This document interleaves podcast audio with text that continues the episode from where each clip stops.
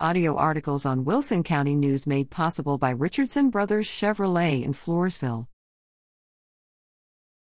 RSVP for November 19th pesticide webinar.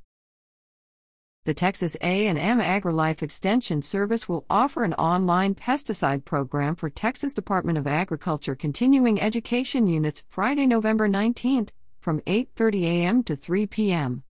The online program will cover a broad range of topics, including weed control in pastures and hayfields, turfgrass weed management, laws and regulations of pesticide use, integrated pest management for the home, and forage insect pests.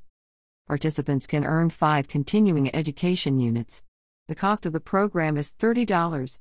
Practice sessions will be offered the week of the meeting for those who want to check out the process of connecting to Zoom and viewing the materials. The deadline to register is Thursday, November 18th at 4 p.m. Call 979 845 2604 or visit Overton Pest 21.